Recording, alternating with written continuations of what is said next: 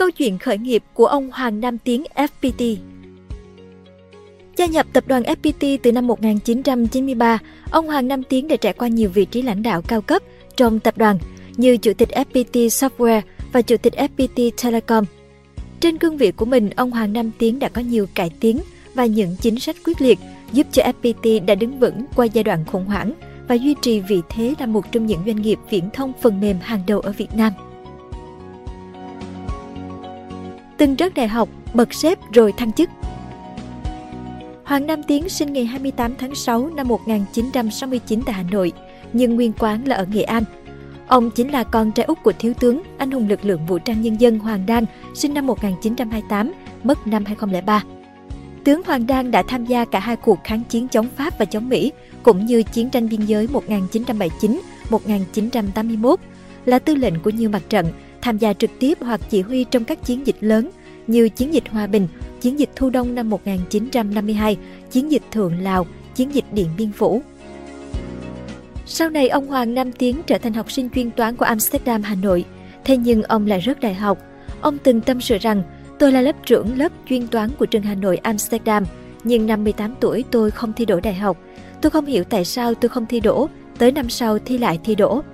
Tuy nhiên tôi nhớ rằng, lần đầu trượt tôi nói với ba rằng muốn trở thành phi công bởi vì tôi có tình yêu với nghề này. Đáp lại ba tôi lắc đầu và nói rằng muốn làm phi công cũng được nhưng việc đầu tiên thất bại chỗ nào đứng lên ở chỗ đấy.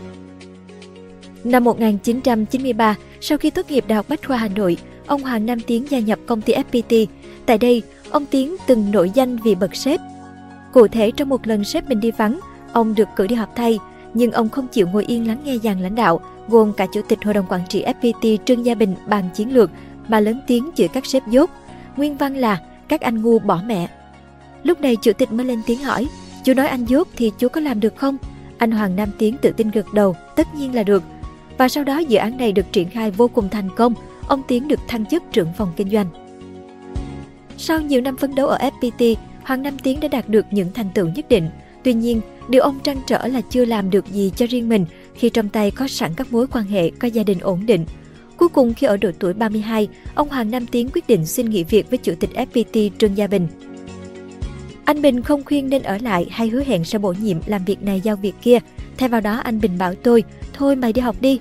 Ông Tiến nhớ lại, thế là vị trưởng phòng kinh doanh FPT khi đó quyết định nghỉ việc để đi học tại Mỹ. Tuần đầu tiên khi ông Tiến nghỉ để đi học, điện thoại liên tục bận máy vì các cuộc gọi điện của đối tác như Microsoft, IBM. Tuy nhiên đến tuần thứ hai, các cuộc gọi thư điện tử thư dần và rồi đúng như lời cha ông thường nói, vắng cô thì chợ vẫn đông. Sau 3 tháng tôi phát hiện ra điều rất quan trọng rằng không ai cần mình. Khi không có ai cần mình thì điều đầu tiên mình suy nghĩ rất khác. Nếu không đi học thì không bao giờ tôi có cảm giác đấy. Khi đi học, tôi nung nấu rằng khi về sẽ làm một cái gì khác, kể cả về FPT, như một con người mới làm điều gì khác biệt. Ông Tiến nhớ lại. Sau khi du học xong, ông Hoàng Nam Tiến đã quay trở về FPT để tiếp tục cống hiến. Thời gian này, ông đã có những cải tiến và thay đổi quan trọng để đưa phòng kinh doanh có đóng góp lớn vào doanh thu tập đoàn. Nhờ đó, ông Hoàng Nam Tiến liên tục được thăng chức và nắm giữ các chức vụ quan trọng của FPT. Năm 1996, ông là trưởng phòng kinh doanh FPT Hà Nội. Đến năm 2002, ông trở thành phó giám đốc chi nhánh FPT Hồ Chí Minh, trưởng phòng kinh doanh FPT Hà Nội. Từ 2003, ông trở thành tổng giám đốc công ty trách nhiệm hữu hạn phân phối FPT. Và từ năm 2012, ông Hoàng Nam Tiến chính thức trở thành chủ tịch công ty phần mềm FPT, FPT Software. Đến năm 2020, ông Hoàng Nam Tiến được bầu giữ chức chủ tịch FPT Telecom, thay thế ông Bùi Quang Ngọc có đơn từ nhiệm trước đó, trong khi bà Chu Thị Thanh Hà giữ chức chủ tịch FPT Software. Việc thay đổi nhân sự được các cổ đông công ty cổ phần viễn thông FPT, FPT Telecom thông qua tại phiên họp thường niên sáng ngày 3 tháng 3. Khi được hỏi rằng tại sao lại gắn bó với FPT mà không phải Viettel, ông Hoàng Nam Tiến tâm sự rằng Bố tôi, Thiếu tướng Hoàng Đan, từng giữ chức Cục trưởng Cục Khoa học Công nghệ của Bộ Tổng Tham mưu. Cậu tôi cũng giữ chức vụ lớn tại binh chủng thông tin liên lạc, đơn vị chủ quản của Tập đoàn Viễn thông quân đội Viettel ngày xưa. Từ năm 2004, Viettel trực thuộc Bộ Quốc phòng. Cái bóng của họ trong quân đội quá lớn, thế nên tôi thực sự không muốn làm. Thành tựu lớn cùng FPT Software Trong hành trình sự nghiệp của mình, ông Hoàng Nam Tiến đã có những bước cống hiến lớn. Từ đó cùng FPT đạt được những thành tựu vĩ đại. Khi mới nhậm chức chủ tịch tại FPT Software, ông Tiến đã tái cấu trúc mô hình quản lý công ty, giúp FPT Software trở lại tốc độ tăng trưởng hơn 30%.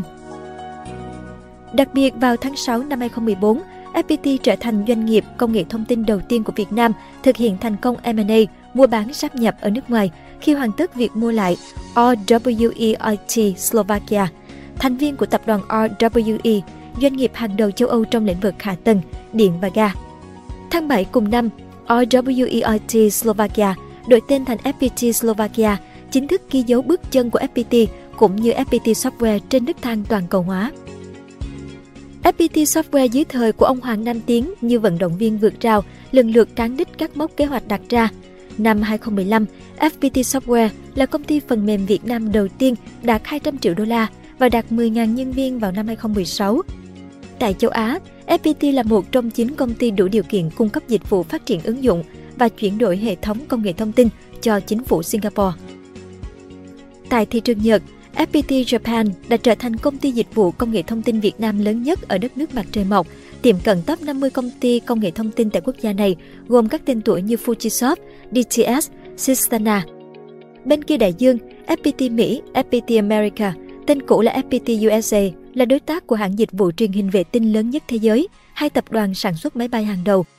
Đồng thời, đơn vị cũng là đối tác khu vực của GE Digital, FPT Software cũng là Predix Global Partner của GE. Năm 2018, FPT Software ghi nhận mốc doanh thu gần 400 triệu đô với mức tăng trưởng lợi nhuận trên 30% so với năm 2017. Tất cả các thị trường chính, Nhật Bản, Mỹ, châu Âu và châu Á, Thái Bình Dương đều hoàn thành các chỉ tiêu doanh số lợi nhuận và có tốc độ tăng trưởng vượt bậc. Năm 2018, năng suất lao động tăng hơn 10% so với năm trước, tương đương với mức tăng trưởng năng suất của 3 năm trước đó cộng lại. 2018 cũng là năm đánh dấu dấu mốc quan trọng trong chiến lược toàn cầu hóa của nhà phần mềm FPT khi hoàn tất thương vụ M&A lịch sử với Intellinet, một trong những công ty tư vấn công nghệ có tốc độ tăng trưởng nhanh nhất tại nước Mỹ. Theo đó, FPT Software mua 90% cổ phần, trở thành nhà đầu tư chiến lược của Intellinet.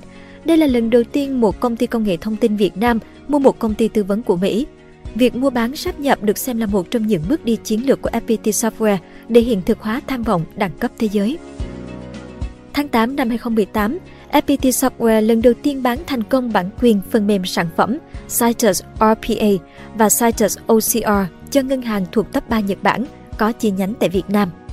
Sản phẩm do đơn vị FSS FPT Software Services thực hiện trong thời gian 5 tháng là công nghệ tự động hóa các quy trình thực hiện công việc thông thường bằng robot, giúp khách hàng rút ngắn thời gian xử lý, cải thiện độ chính xác và tiết kiệm nhân lực cho các nghiệp vụ chuyển tiền. Cuối tháng 11 năm 2018, FPT Software trở thành đối tác tư vấn Premier cao cấp nhất của Amazon Web Services khi thỏa mãn nhiều yếu tố khắc khe của hãng này. Việc phần mềm FPT là đối tác Premier đầu tiên và duy nhất tại Đông Nam Á tiếp tục khẳng định năng lực và tên tuổi của FPT Software ngang hàng với các ông lớn như Accenture, Hitachi, Fujitsu, NEC, Tata, Cognizant. Đặc biệt, FPT Software chính thức cán mốc doanh thu 500 triệu đô vào ngày 28 tháng 12 năm 2020 sau khi ký thành công hợp đồng với một khách hàng Nhật. Con số nửa tỷ đô la là một dấu mốc lớn, đặt niềm tin ngành xuất khẩu dịch vụ phần mềm, công nghệ thông tin Việt Nam sẽ có được doanh nghiệp vượt ngưỡng 1 tỷ đô trong những năm tới. Và chúng ta tin tưởng sâu sắc rằng doanh nghiệp đó là FPT Software. Giám đốc tài chính nhà phần mềm Nguyễn Khải Hoàng khẳng định. Trong lĩnh vực nghiên cứu và phát triển, dưới thời của ông Hoàng Nam Tiến thì FPT Software cũng khẳng định năng lực trên bản đồ công nghệ của Việt Nam và thế giới. Đáng chú ý, bộ ba nền tảng, dịch vụ Akabot, tự động hóa quy trình nghiệp vụ, Akatrain, công nghệ chuỗi khối và Cloud MSP, giải pháp điện toán đám mây toàn diện, được Gartner, công ty nghiên cứu và tư vấn công nghệ thông tin hàng đầu thế giới, đưa vào danh sách đánh giá các sản phẩm quốc tế uy tín Gartner Peer Insights. Cùng với đó, các sản phẩm của FPT Software từng bước hiện diện ở các thị trường toàn cầu và bắt đầu hành trình chinh phục quốc tế. Tiếp tục thực hiện những tham vọng cùng FPT Telecom. Nhớ lại những ngày đầu cùng FPT Telecom vào năm 1997, ông Hoàng Nam Tiến cho biết doanh nghiệp thời buổi đó chỉ có 4 thành viên, làm việc tại căn phòng 6 m2 ở tòa nhà 89 Láng Hạ.